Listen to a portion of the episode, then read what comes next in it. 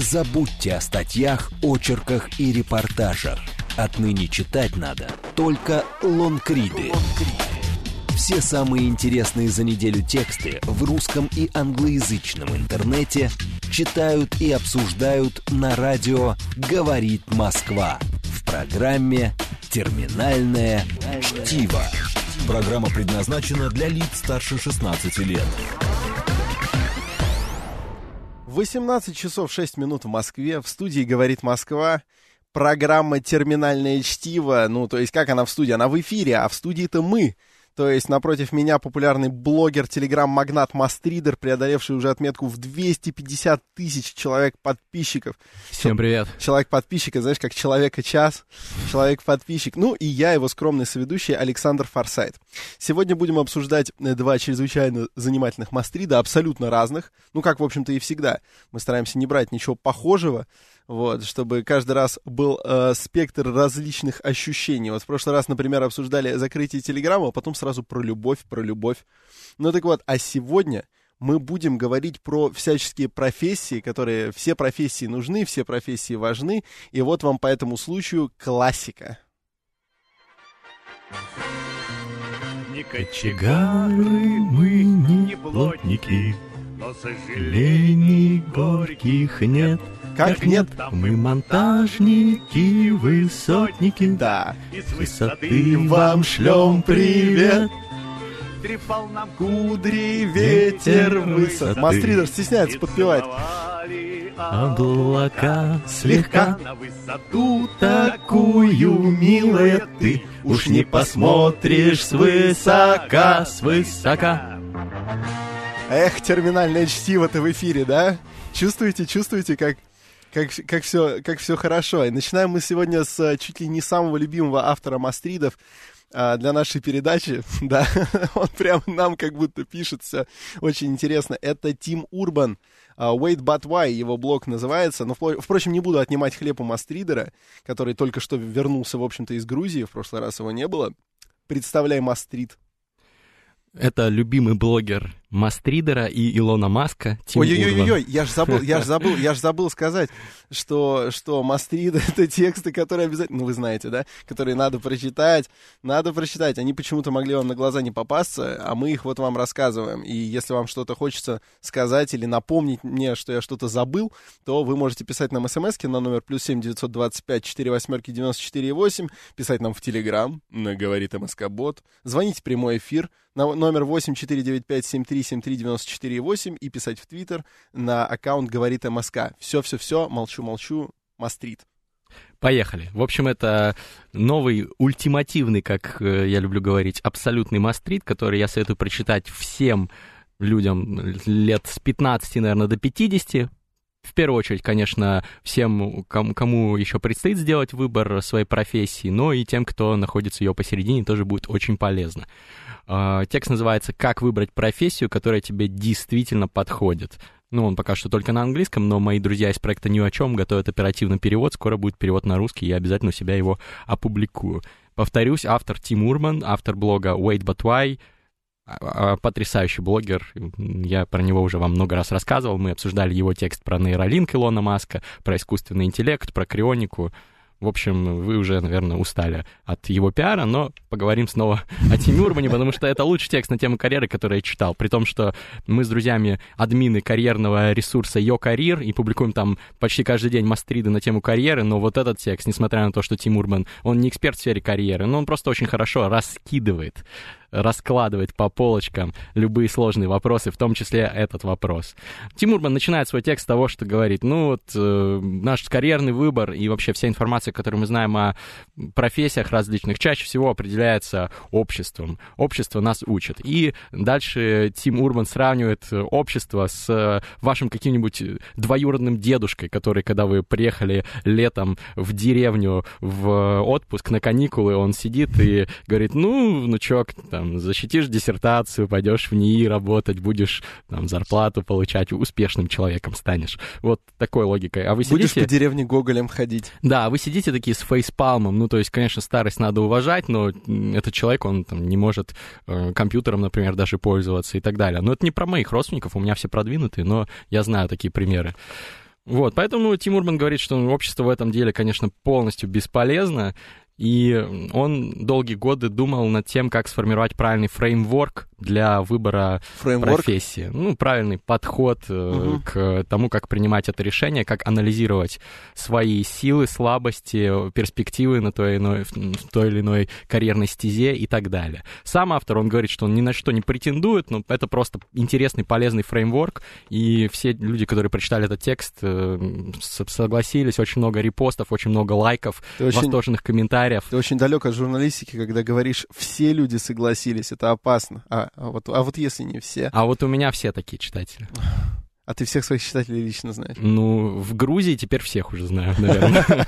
Съездил хорошо. Ладно, расскажу про проблему. Проблема, почему этот текст вообще был написан, проблема в том, что мы все плывем по течению с детства, школа, вуз, все решения принимаются, ну, возможно, мы принимаем какие-то решения, ну, я, например, и Александр тоже принимали решение о том, на какой факультет поступать в вуз, но, тем не менее, и у меня, и у Александра было, так скажем, начальство, вышестоящие люди, которые говорили, говорили нам, что делать в лице, в том числе там руководство, например, учебной программы. Они говорили, что мы должны учить, что мы должны делать, иначе нам кирдык. В жизни профессиональной такого нет. Ты просто тебя из э, этой речки выкидывает в такой прудик, в котором ты начинаешь барахтаться и не знаешь, что делать. Идти тебе в корпорацию, идти тебе в стартап, может быть, свой бизнес делать, может быть, блогером становиться и так далее. И тут э, подход Тима мы, ну, мы уже знаем, что ты выбрал, несмотря на давление там какое-то на тебя оказывали. Ой, это вообще мы знаем, кем больная, ты стал. Больная кем тема. Ты стал? Больная тема. Ну, если сейчас Телеграм не закроют, то, возможно, да, это будет моим основным направлением деятельности. Посмотрим. Вот, но э, выборы разные есть. И тут очень важен правильный фреймворк, правильный подход. У Тима Урбана есть замечательная концепция, в которой, о которой он писал в своих предыдущих мастридах. Называется подход э, шефа, то есть шеф-повара, повара, и подход э, повара просто. Повар ну, это подходы, это метафоры, подходы к э, принятию любых решений ну да, подходы к принятию любых решений, которые вы можете принимать в жизни. Например, он сравнивает Илона Маска с шефом во всех вопросах, потому что он докапывается везде до сути, проводит эксперименты и задает вопросы. Там, где другие действуют по уже написанным поваренным книгам и по уже созданным рецептам и не оспаривают их. Ну, например, он подумал, а почему бы нельзя в космос запускать ракету, которая бы возвращалась и стоила бы при этом дешевле, чем, чем сейчас стоит запуск груза в космос. И получилось Александр хочет э, про рататуя шефа, мне картинки показывает. Нет, не такой, не такой шеф.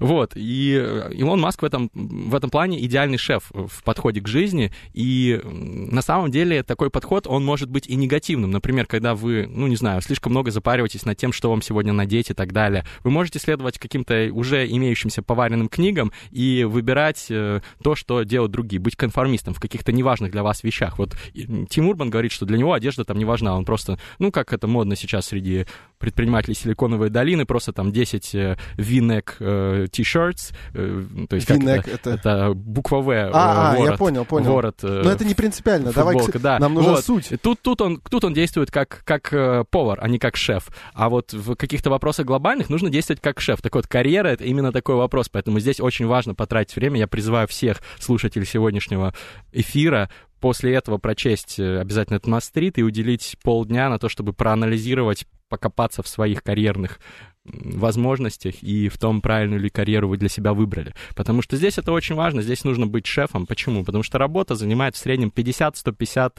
тысяч часов вашей жизни, по статистике. А, ну, я знаю о некоторых профессиях, где еще больше. Жизнь ваша длится 750 тысяч часов. Если вы вычтете сон, детство и разные биологические потребности, то у вас останется 250 тысяч часов. Из них 50-150 — это работа, а то и больше. То есть работа занимает от 20 до 60 60% вашего времени. На моей предыдущей работе у меня работа занимала, мне кажется, 90% времени. Вот. И поэтому это очень важно. Ну, по-моему, это очевидно. Я эту тему уже не буду дальше раскрывать. Перейду к э, самому фреймворку.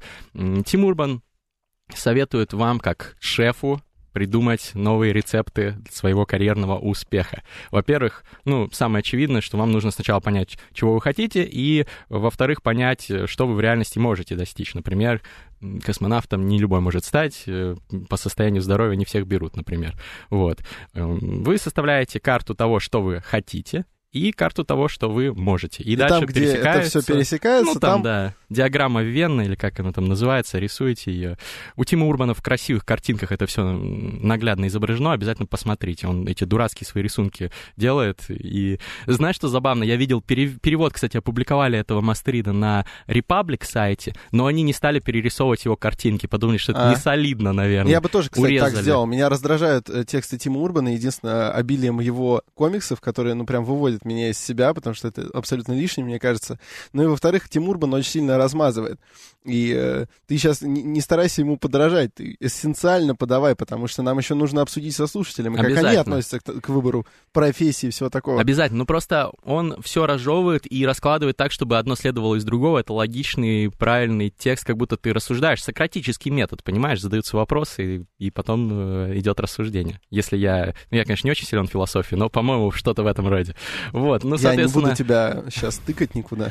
Соответственно, что вы хотите? Вот это очень сложный вопрос и, наверное, самый сложный. Что действительно человек хочет? И м, тут Тимурбан рисует осьминога, у которого, причем не 8, по-моему, а меньше щупалец, но неважно. Семинога, например. Да, и каждое щупальце, э, каждый щупалец, каждое щупальце, да, Каждое щупальце. эм, представляет собой какие-то аспекты вашего «хочу», вашего желания выбрать ту или иную профессию. Оди- Первое — это личное, второе — социальное, третье — желание иметь тот или иной стиль жизни, ну, например, luxury стиль жизни или там какой-нибудь бонвиванский, прохлаждаться больше, тусоваться больше, а не сидеть в офисе.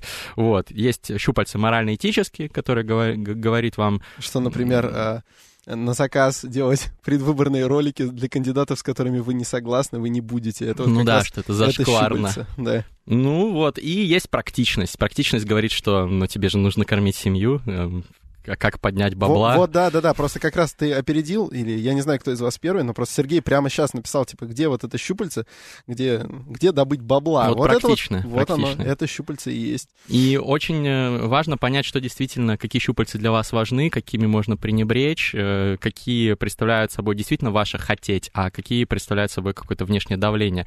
И Тимурбан говорит о снятии масок, когда вы подходите к какому-то своему суждению, представляете его в виде человека, подходите, снимаете с него маску, а там оказывается, например, ваша мама, которая вам говорила, ты должен сделать то-то, то-то. Или как вы в детстве, Ну, то есть- пятилетний вы, которому что-то внушили То в есть детстве. определить, э, что, что из этого реально ваше желание, а что навязано извне. Да, и ну не Просто обязательно. вся, вся эта, вся эта э, фантасмагория с щупальцами, мне кажется, только усложняет понимание того, как это надо сделать. Ну, это очень классно нарисовано. Мне кажется, этот текст был бы слишком длинным и унылым без картинок. А так Поэтому он слишком длинный и с комиксами. мои друзья его скоро переведут, и нормально будет, не то что Репаблик. Взяли и убили суть текста. Вот, в общем, есть вещи, которые не вы, которые вам навязаны. Нужно это все разбирать, нужно спускаться. Тимур придумал еще одну концепцию, это подвал э, отрицания. Ваш, представьте, что ваш э, мозг это какой-то дом, и есть подвал внизу. Ну, это из- избитая, конечно, может быть метафора, но тем не менее вы там спускаетесь, видите какие-то подавленные комплексы, подавленные эм, паттерны мышления, где-то там таится зверь, который говорит вам, что вы на самом деле там атеист, а не религиозный, например, где-то одно, другое. И вот про карьеру тоже. Там где-то сидит э, убеждение, которое, которое вы просто подавили, которое вы, например, хотели стать музыкантом, но вам все сказали, вы не станете музыкантом, музыканты не зарабатывают деньги, и вы его засунули в этот подвал и забыли про него. Короче, Склифосовский, как профессию выбрать эффективно и быстро, и правильно? Ну так я Ну, тебе э, не могу сказать в одном выжимку, предложении, это надо выжимку. мастрить читать, но нужно определиться, что вы действительно хотите. После этого нужно понять, что вы можете. Реальность, реалити, раздел вот этой диаграммы, которую рисует Тимурман. И дальше А посмотреть, как тебе такой подход? А как тебе такой подход, что каждый, в общем-то, может все? Ну это неправда, не Почему? каждый может все. Ты Почему? еще скажи, что все люди э, равны по своим способностям. Это неправда. Ну смотри, при должном желании э, и грамотном целеполагании единственное, что может тебе помешать, это случайно упавший тебе на голову кирпич. Вот. э, Нет, ну я не стану великим, например, ну не знаю, баскетболистом. Это потому, что ты не особенно хочешь. История Нет, знает не крутых поэтому. баскетболистов не очень высоких. Не поэтому, просто потому что я уже, ну, слишком старый для этого, не смогу. Или ты не станешь э, балерином про- большого театра, балероном. Не так это называется. Это называется артист балета. Стыдно должно быть. Э, нет, ну просто сам посуди. Вот, э, вот, допустим, я в какой-то момент осознаю, что я хочу стать, там, не знаю, а, летчиком. Есть люди, которые это осознают в возрасте уже ближе к 30 идут и становятся. А потом тебе говорят, у тебя зрение плохое, тебя не берут летчики. Ну, можно, конечно, операцию сделать, но не всем это. Ну, в общем, я к тому, что подходит. я к тому, что мне кажется, вот такое вот начало из серии, что я могу, что я, что я хочу. Вот тут пересекается, тут три профессии, как нам написал 93-й, дворники и мойщики посуды. И ты такой, ну, в общем, это, это мой пул выбора. И отказываешься от каких-нибудь э, славных идей, например, стать огородником. Ну, ты тексты читал? Читал. Там написано все очень э, понятно и рас, рассматриваются самые разные карьерные траектории. И, в принципе, тоже во многом ну, твои мысли повторяются о том, что при должном намерении и упорстве все получится. Ты-то просто но об не этом все, не сказал? Но не все, а в рамках, в рамках ваших возможностей все получится. Дорогие радиослушатели, пишите нам, какие, э, чем вы занимаетесь вообще в жизни и как вы к этой профессии пришли. Вы как-то э, анализировали что-то? Звоните нам на номер 8495-7373-94-8. Рассказывайте, как вы пришли к тому, чем вы сейчас занимаетесь, и мы узнаем э, вот этот вот метод Тима Урбана, он как вообще? Он применяется э, без, без прочтения Мастрида, или надо обязательно только сначала ознакомиться? Нет, ну, естественно, Тимурман говорит о вещах, которые и так многие делают, но он раскидывает это очень хорошо и раскладывает, и задает правильные вопросы, которые многие люди себе не задают. Я знаю многих своих знакомых, которые работают не там, где они должны, понимаешь? Да. Это по... трагедия. Безусловно. Поговорим с вами. Только надеемся, что у вас не трагедия. Здравствуйте, как вас зовут? Васнах оп, не успели. Во снах э, вы можете видеть что угодно, а нам звонить не надо. Не надо, не пытайтесь. Мне э, кажется, Александру нужно выдать премию как лучшему об... а, самый быстрый, наказывателю Самый быстрый стрелок на диком... От бедра. На диком радио. А, значит, Миша пишет не дворники, а клининг-специалисты. А, значит, ну да, давайте поговорим с вами. Алло, здравствуйте, как вас зовут? Здравствуйте, Александр меня зовут. Здравствуйте. Знаете, я вот, наверное, 35, 36 понял. Простите, пожалуйста, вы, вы, вы, наверное, кушаете, не очень вежливо говорите с набитым ртом. Я, я никто, чтобы делать вам замечания, но вы, когда прожуете, можете попробовать нам позвонить еще раз. Я даже не знаю. Ладно, ну, можете писать. Можете писать. Писать с набитым ртом вам никто не может помешать. А, ладно, вот, вот ты, например, а, ты юрист. Это не секрет, это ты говорил в эфире. Мы не будем раскрывать твою личность, но как ты пришел к этой профессии? Ты расскажи на своем примере. И мы сравним с тем, что предлагает Тимур Бан, и увидим, где ты делал ошибки, а где ты поступал ровно вот как надо. А мне кажется, я все правильно делал. Я пошел на эту карьерную стезю исключительно ради возможности быстрого карьерного роста и больших денег. Ну, я не просто юрист, а юрист Крутой юрист. топовой международной консалтинговой фирмы. И в прошлом не потому, что его выгнали, если что. Он ушел сам. Да. А, вот. И, собственно, я ну, много работал и добился тех вещей, которых планировал добиться. Не то, чтобы я тут сейчас бахвалюсь, ничего особенного пока еще там у меня нет миллиона долларов на счету и так далее. Но для своего возраста тогда я выполнил свои задачи, цели, и а что появилось дальше? потом, а что появилось дальше? потом новое окно возможностей для меня. Это Telegram и другие мои онлайн-проекты. И я бросился в это окно, потому что оценил свои силы и возможности. Во многом, как пишет Тим Урбан, просто я еще не читал тогда его текст. Ты вышел с парашютом в окно Авертона. Ну да, практически. А сороковой пишет нам достаточно философски. Кирпич просто так не падает. И балериной можно стать. Про диаграммы я не знаю, мы продираемся к призванию в потьмах. Ну, в общем, неплохо. А, ну, первая фраза очень хороша, кирпич просто так не падает. Это мне сразу вспоминается, да? Ну, просто да. так кирпич на голову не свалится. Просто насчет смены карьерного пути это действительно актуально. У меня есть много знакомых, которые, например, осознали, что они несчастливы на своей работе, и они тоже посчитали, что большую часть жизни они там проводят, и они сменили, может быть, стали меньше зарабатывать, но стали делать то, что им действительно нравится, где самореализация. Давайте попытаемся еще раз поговорить с вами. Надеюсь, что вы не едите и не ругаетесь. Как вас зовут? Алло, здравствуйте. Да я просто зевнул, извините, а вы подумали, что я жую. А, извините. Вот, поэтому, да, поэтому э, такой косяк у вас, извините. Короче говоря, в 36 лет понял, чем нужно заниматься, нашел себя, так сказать. В вот, какой вообще области? тоже юрист по образованию, ага. как бы, 10 лет, больше 10 лет в тендерах, а, это 44-й ПЗ, 23 вот. Понял, что скучно и нудно сидеть в офисе. И к чему вот, пришли? Без... А, после Нового года как-то мы сидели с братом двоюродным, троюродному, он говорит, слушай, говорит, Михалыч, говорит, у меня тут остатки сбойни собираются, ну, говяжье, мясо. Надо кому-нибудь его сбагрить. Ну, собакам там или кому. Я тут же позвонил там знакомым. Потихоньку-потихоньку пошло. Вот. И сейчас вот занимаюсь говядиной, мясом. Хотя по образованию там преподаватель, юрист, а, учитель. Получаете Классно. удовольствие, да? Ну да, я, в общем, как бы до обеда работаю в лицее, преподаю, а после обеда я занимаюсь собаками, мясом, то есть, ну, у меня там база есть клиентская, ну, база для хранения и так далее. У меня уже другие регионы даже заказывают, я уже Это помощи- Я- Потрясающе. если я скажу, что это впечатляет, не скажу ничего. Спасибо вам большое. Это потрясающая Классный история. пример. Да. И это отличная иллюстрация того, что в, 2, Да. в 2К18, как сейчас говорят, в 2018 году нормально совмещать несколько профессий. Нормально заниматься там, если ты юрист, и, И еще мясник. параллельно ведешь блог или делаешь говядину. Я надеюсь, наши Не, я, не, слушатели... я не уверен, что он ее делает. Скорее, Ну он да. ее Я, реализует. я- я надеюсь, что наши слушатели веганы не оскорблены сейчас. Вот. Ну, слушай, надо, надо послушать э, и, и, и чужую точку зрения, в конце концов. Это, это очень неожиданно. И опять же, кстати, достаточно классический литературный пример.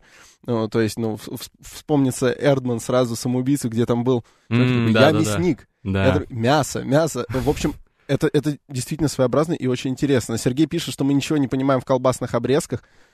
Пожалуй. Пожалуй. В общем, я даже не знаю, э, ничего так, так хорошо не иллюстрирует, собственно, к- картину, эм, описанную Тимом Урбаном, когда что угодно может оказаться вашим, вот, и вы, вы к этому придете. Просто он как бы предлагает вам путь наибольшей эффективности в этом поиске.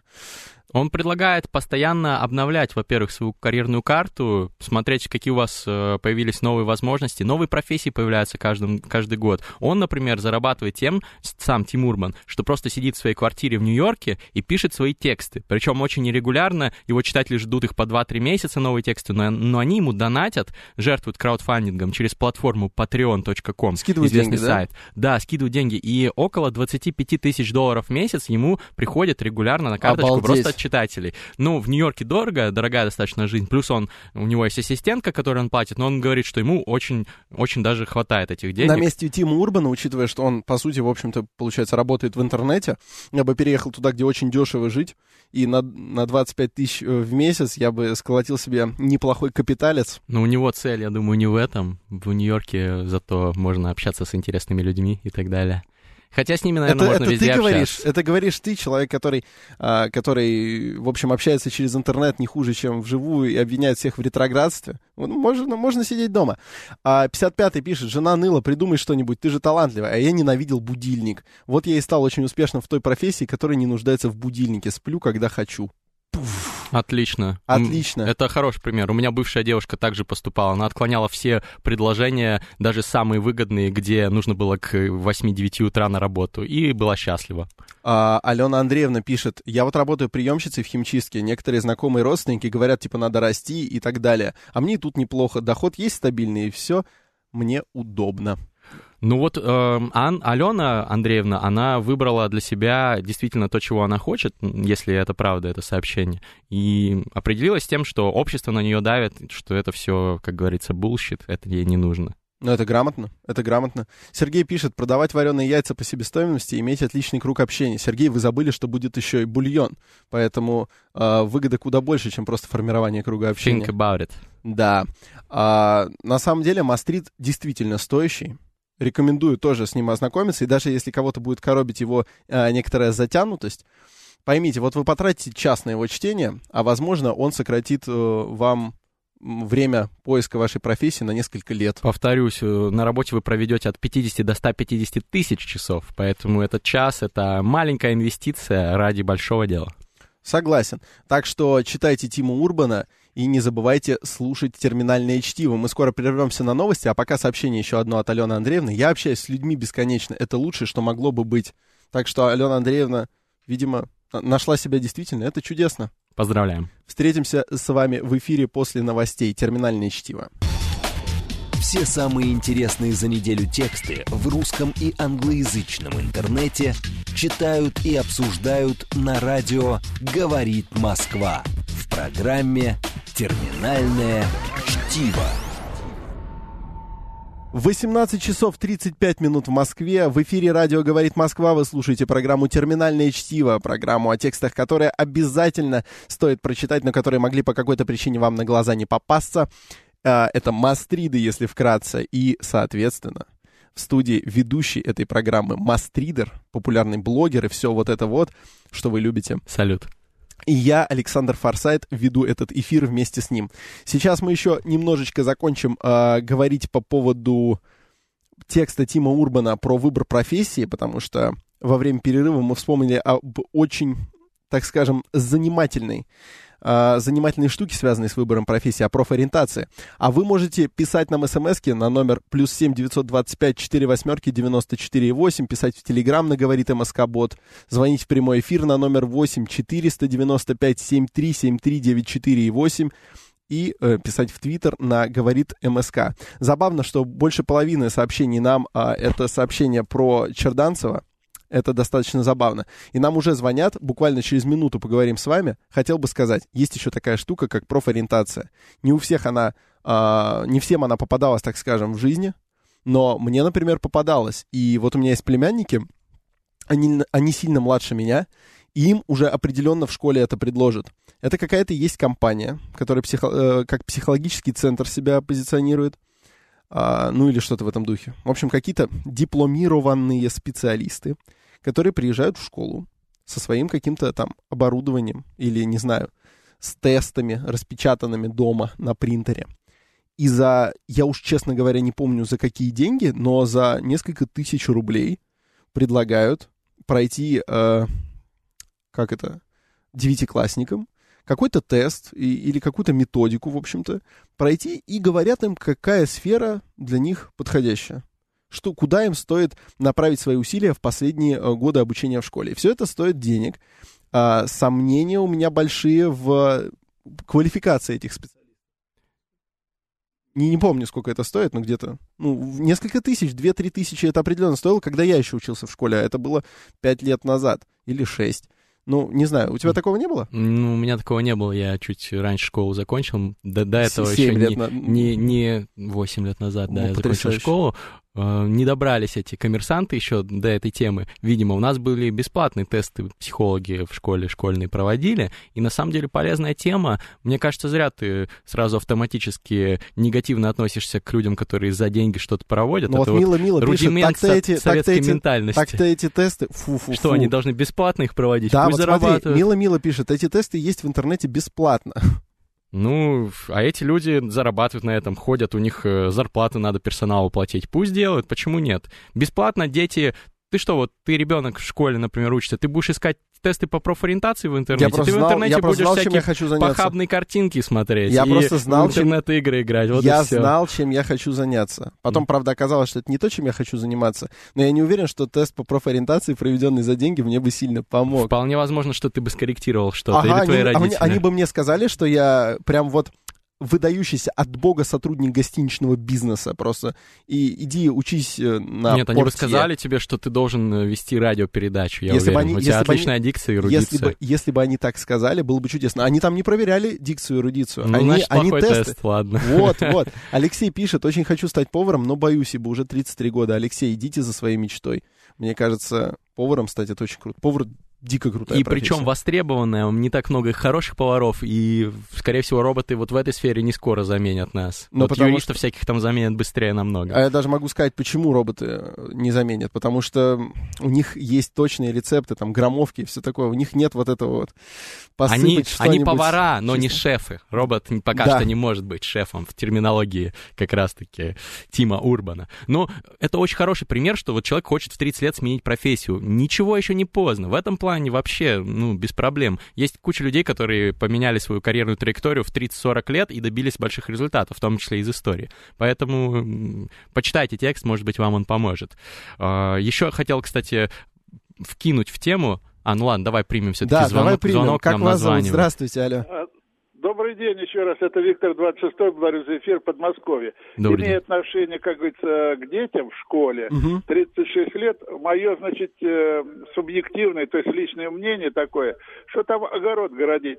Вот они, значит, есть группа людей, понимаете, а вот любят физику, а другие любят там математику, правильно? Мгм, ну давайте да. создадим, как говорится, физиков заберем и, как говорится, в классах э, отдельно, в смысле отдельно от э, математиков э, поставим, как говорится, учиться, правильно? А потом уже, как говорится, будем выбирать, кто лучший, лучший. Пусть он идет, как говорится, по этой стезе вперед, вперед. Понравится, значит, пусть он там занимается своим делом.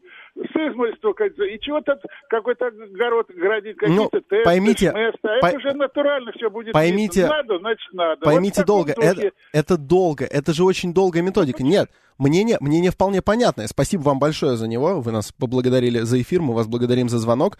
А, понимаете, логично, да. Но такая система будет, во-первых, вызывать, как мне кажется, большие протесты. Ну, то есть, если к, так скажем, а, обучению детей будут относиться как к селекции, вот, Ну да. у многих это вызовет определенные протесты. Во-вторых, это очень долго, это очень, мне кажется, энергозатратно. Но, в принципе, это бы гораздо точнее выявляло, кто на что годен. Мила-мила дальше пишет. У меня есть подруга, ее мама была бухгалтером всю жизнь, а пару лет назад решила выучиться на флориста, и все. Теперь работает флористом. Илья Лившиц пишет, никакие тесты не заменят общение с экспертом, ведь вживую можно получить о человеке намного больше информации. Да, конечно, ну, тесты несовершенны априори, но, по-моему, когда я в школе проходил тест, у меня там нашли какие-то развитые аналитические способности, и, в принципе, моя работа как раз-таки подразумевала аналитику в большой степени, поэтому они бы оказались правы. А вот Никита пять лет назад э, испытал на себе предложение этих тестов. В общем, проводили такие э, тесты бесплатно в лицее при МЭИ.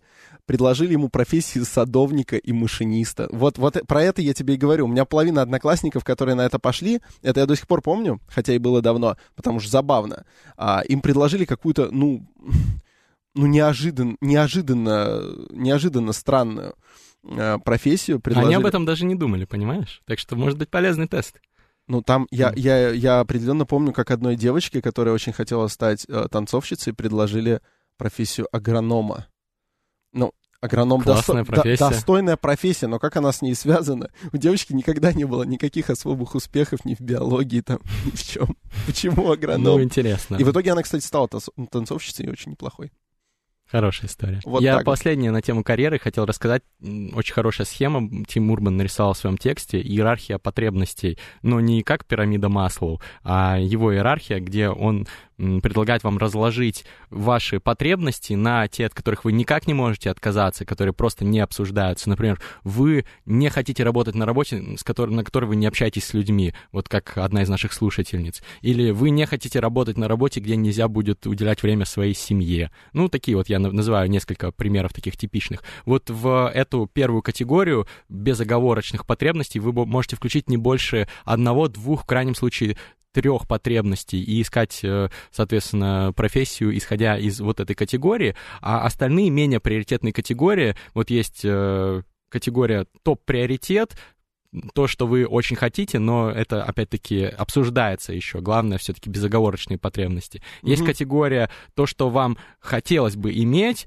и э, хотелось бы не, не полностью хотя бы проиграть в этой категории. Ну, Не например, понял. не полностью зафейлить, как написано у Тима Урбана. Например, вы хотите иметь профессию, которая подразумевала бы достойную зарплату. То есть Мгм. вам важно, ну, то есть вы бы хотели, конечно, стать миллионером, но вам важно просто полностью не зафейлиться, не, извините за молодежный сленг, не, Не- стать не облажаться, да, не стать Да. э, совсем неудачником в этом плане, но иметь хотя бы какой-то там достойный ур- уровень жизни. Вот эта потребность там более низшего приоритета в этом плане, вам главное тут с ней хотя бы хоть как-нибудь справиться. И есть нижняя, нижняя полка, как называет ее Тимурбан, то есть что-то, что прикольно было бы иметь такая хотелка, но не ценой чего-то, что находится выше в иерархии. Ну, понятно. То есть все остальные вещи важнее. И когда вы э, выбираете карьеру, вы, вы устраиваете такую иерархию и подгоняете каждую профессию под нее и понимаете, что подходит под эту иерархию, а что нет. Понятно. В общем-то, такая схема, ее проще картинкой выразить. Собственно, Тим Урбан ее так и выразил. То есть картинкой, которую можно переслать друзьям и потом в соответствии с ней выбирать. Итак, переходим дальше, я думаю. Ну, Но пока мы не перешли дальше, я вот немножко возмущен. Я сидел тут, э, зачитывали новости про Георгия Черданцева, что он там что-то там сказал про интернет, что нам нужно там создавать, как в Китае, великий китайский фаервол, тоже там всех блокировать, наказывать уголовно за то, что кто-то что-то сказал в интернете. Георгий Черданцев. Во-первых, кто ты такой, чтобы твое мнение в новостях про интернет э, сообщали? Ты футбольный комментатор, смотри футбол, там, спорт, замечательно. Вот не лезь, пожалуйста, в ту сферу, в которой ты не разбираешься.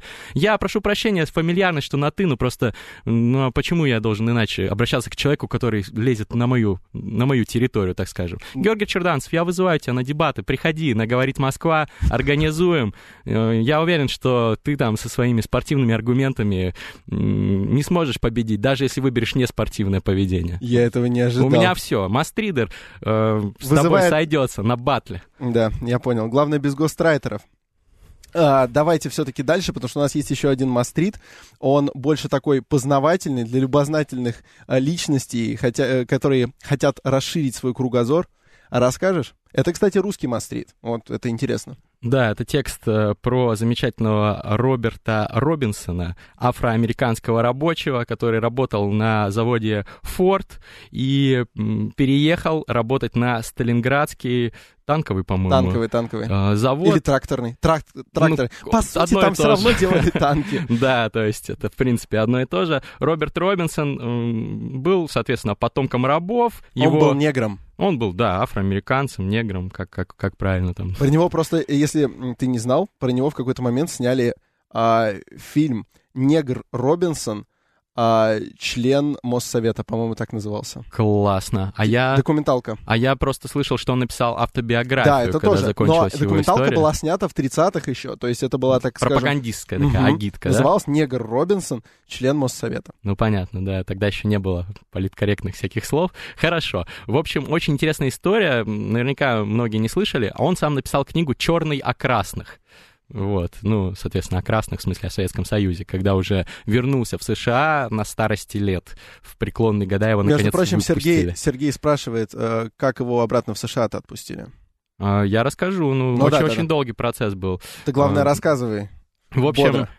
Это американский рабочий, который в период НЭПа, насколько я понимаю, в конце 20-х э, приехал в СССР за лучшей судьбой, потому что его дискриминировали в США, его двоюродного брата линчевали, зарплата была маленькая, наступала Великая депрессия, он боялся, что его завод закроют, и его завод действительно закрыли вскоре после того, как он уехал. Зарплату снизили в два раза всем, а в СССР обещали большие деньги, он смог бы помогать своей семье, высылать деньги своей матери, что, что на самом деле так и Но он, получилось. кстати, не один согласился, там еще люди Да, соглашались. но он был ехали. единственным негром, Да. единственным афроамериканцем на вот этом предприятии, куда он поехал. И там случился такой случай, что его избили двое белых американцев. В которые- Сталинграде, в понимаете? Сталинграде. И он на самом деле очень э, себя так повел чинно и не стал даже из этого устраивать большой шум, но советская пропаганда воспользовалась этим для того, чтобы показать, вот в Америке, значит, у вас негров там линчуют, да, как говорится, у вас там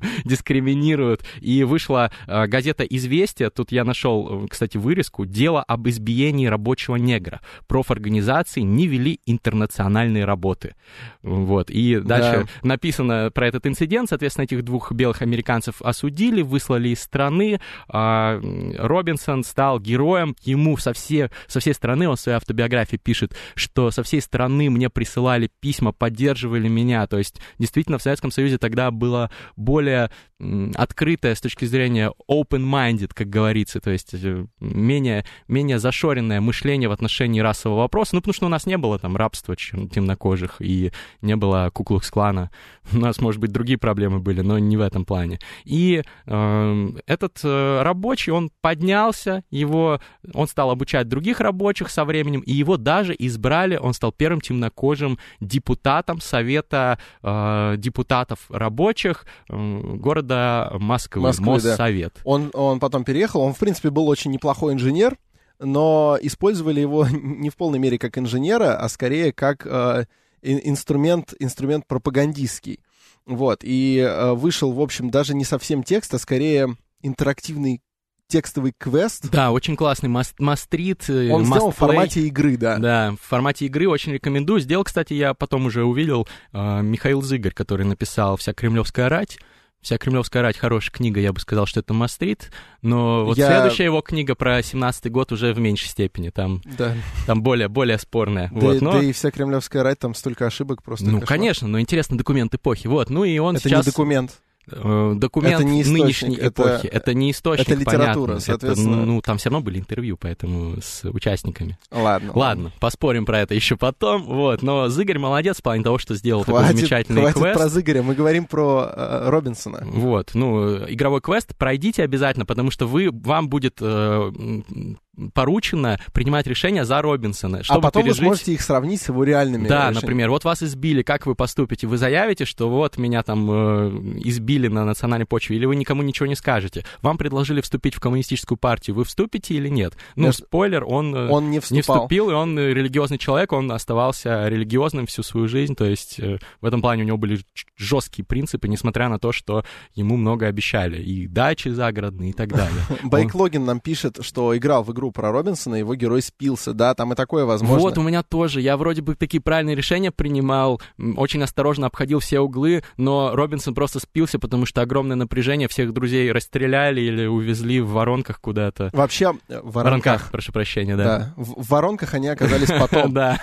А, в общем, это, это действительно интересно. И почему? Это, скажем так, занятные воспоминания достаточно нестандартного участника этих событий, но а, здесь важны еще и сами события, атмосфера 20-х годов, когда все начиналось. Дальше что он рассказывает? И Рассказывает 30-х. Да, дальше он рассказывает и о других а, последующих годах, но здесь что интересно. 20-е годы, в принципе, время очень своеобразное, когда он приехал в Россию. И есть еще много действительно фантастических историй, примеров уникальных человеческих жизней, а, которые преобразились, когда люди приезжали за тем или иным а, в Советский Союз в 20-х годах. Ну да. Вот, э, например, мне ужасно нравится история, про нее не уверен, есть ли мастриды, но можете погуглить, или я вам сейчас вкратце расскажу, можете что-нибудь там найти в справочниках. Может быть, был такой Роберт Людвигович Бартини.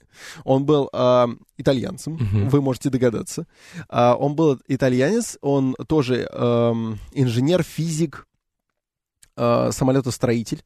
Фантастический э, персонаж, который в 22-23 году а, приехал в Советский Союз а, работать, потому что это было время колоссального подъема душевного у очень многих людей. То есть людям казалось, что вот, Вот сейчас, оно, сейчас да, резко вперед просто двинем, э, мы наш мы новый мир построим. И, в общем-то, многие делали потрясающие, потрясающие открытия. А, кинематограф 20-х годов — это просто сплошной прорыв у нас здесь. 20-е и 30-е годы — фантастика. Смотрите фильмы старые. Эйзенштейн. Эйзенштейн, Александров в Мгм. 30-х уже. Ну, в общем, фантастика. Бартини приезжает работать, работает. В 38 году его э, как э, пособника врагов народа и как подозреваемого в шпионаже в пользу Муссолини его репрессируют. Он отправляется в лагерь, э, где сидит до 46 года, работает в шарашках. Мгм. Вот. э, и в 46 году его освобождают, но реабилитирован был, насколько я знаю, только после смерти Сталина. И он продолжал до 70-х годов э, работать, совершать фантастические открытия. Вот, между прочим, 14-й пишет, Бартини экраноплан изобрел. По сути, он был э, как минимум одним из тех, А что такое единственным- экраноплан? Экраноплан это такой э, летательный аппарат, который летит э, вдоль, скажем так, поверхности, ну, там, моря или э, пустыни. В общем, нужна достаточно гладкая поверхность. Он не летит высоко. Я не эксперт э, в авиастроении, но он летит э, низко, и его подъемная сила создается, э, скажем так, отраженным воздушным потоком от земли или от воды, от поверхности. В общем, он так экранирует, в общем, этот поток. Но тебе лучше со специалистами поговорить. Но в целом это новаторская идея. В честь Бартини, между прочим, назван эффект Бартини. Не так много, в общем, если в процентном отношении, ученых, в честь которых Да. целый эффект назвали. Это эффект увеличения тяги соосно расположенных пропеллеров. Ну, это не так важно. Короче, фантастический ум и приехал из, казалось бы, более на тот момент уж точно э, развитой Европы, где были возможности творить и все такое, наверное, какие-то, явно там э, ну, в общем, легче как-то было. Он поехал сюда, где была атмосфера, где было какое-то движение.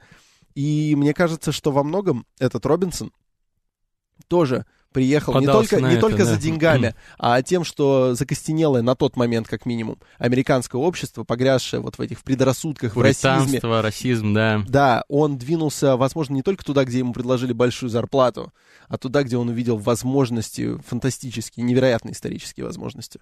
Ну, конечно, Советский Союз того времени это было уникальное общество. Если бы не Сталин, возможно, бы совсем все по-другому повернулось. Согласен, согласен. Сталин все запорол, мы так считаем. Вот. Ну и Ленин тоже, на самом деле.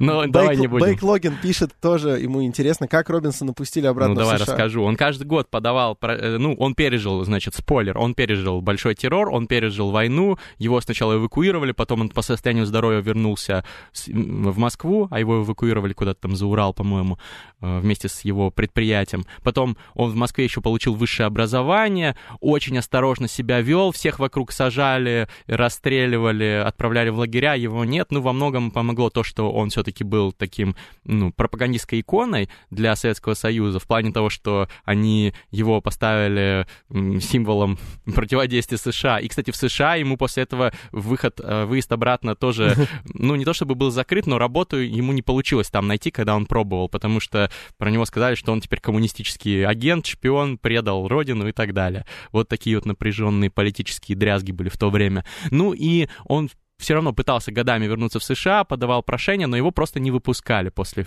после Великой Отечественной. Выпустили впервые его в Уганду в 1973 году. Вот, его э, тамошний диктатор Амин э, принял лично, предложил ему все э, возможные... Иди да-да-да, Идиамин его принял, предложил ему гражданство, дом, машину, он от всего отказался, потому что я хочу все уже наконец-то домой в Америку, уже устал от этого коммунизма, социализма, хочу, хочу увидеть свою семью и так далее. Ну и в 86 году он наконец вернулся к своей семье, э, которой уже там практически не осталось никого, ну и написал книгу «Черный а красный». Между прочим, долго жил, надо сказать действительно долго. Да. Но ему он разочаровался в коммунизме и социализме. Он сказал, что на самом деле все равно э, русское общество очень расистское, как он понял потом, хотя вначале его, ну, его радовало то, что за него заступались, но тем не менее расизм был повсюду. Потом э, он э, очень пишет душераздирающе об атмосфере 30-х годов, когда он жил в, в, в многоквартирном доме, и повсюду были стукачи, которые шпионили за, за каждым его телодвижением, как он пишет, ну и так далее. Конечно, ну, Ужасное может, время. может быть, вот с этой позиции, да, ужасно, но я вспоминаю э, второй половины 30-х годов фильм «Цирк», э, чудесный фильм, э, по-моему, тоже Александрова, э, с Любовью Орловой, и там потрясающая история про черного ребенка, Uh-huh. вот, которого белая женщина-американка скрывает, потому что ожидает такого же расизма, как в Америке. А здесь даже не понимают, не понимают, собственно, а в чем, а в чем здесь могла бы быть проблема. И может быть... Но это, это же фильм. Может быть, да, конечно, это усилено, это кинематография, естественно. Но в целом, мне кажется, достаточно точно передано то, что как минимум первые годы чувствовал тот же э, Робинсон. У на, на, наши люди... Ну, тем не менее, вот он пишет, я цитирую его, «Я оставался объектом расизма, несмотря на все мои советские медали, почетные грамоты, даже заслужив а признание вот из, этой из страны». Это из-за медалей. Это из-за медалей. Типа, что этому негру вот медали, а ну, где возможно, моя... Вот зависть. я думаю, что поэтому, возможно. скорее поэтому. Именно из-за того, что его слишком раскрутили. А так, будь он обычным негром на тракторном заводе, и ничего бы особенного не было. Илья Лившиц пишет, что играл, и еще двум друзьям советовал играть, у всех спился. Нет, мне сказали знакомые, что есть другие варианты. Просто, просто вы не так действовали, как э, Робинсон. Он, э, видимо, похитрее оказался глобально. Ну и к тому же у него не было, собственно, не было необходимости делать какие-то шаги, он же все постепенно чувствовал, он чувствует так, я близок к тому, чтобы спиться, надо срочно менять стратегию. Подозреваю, что так. И, кстати... Э, полезный, полезный навык, на самом деле. В завершение хотел бы сказать, что э, эта история, ее полезно знать, Поэтому поиграйте, почитайте про Робинсона, можете даже его книгу почитать, чтобы понять эм, тот факт. Многие наши молодые ученые уезжают не, не то чтобы прям за большими деньгами, за лучшей жизнью, возможностями. За возможностями атмосферой. работать, творить, за атмосферой, за перспективой. Да. Так что не спешите обвинять их в корыстности. Возможно, возможно, все гораздо гораздо сложнее и интереснее. Ну и со своей стороны тоже добавлю, что для таких вот специалистов молодых, что тоже не спешите бежать э, э, просто в другой режим, сметая все вокруг в другой режим, далеко не всегда у вас получится все так же, как вы думаете. Воз... Вот Робинсон пример. Возможно, вам не понравится. Услышимся в следующую субботу. Это была программа «Терминальное чтиво». Пау!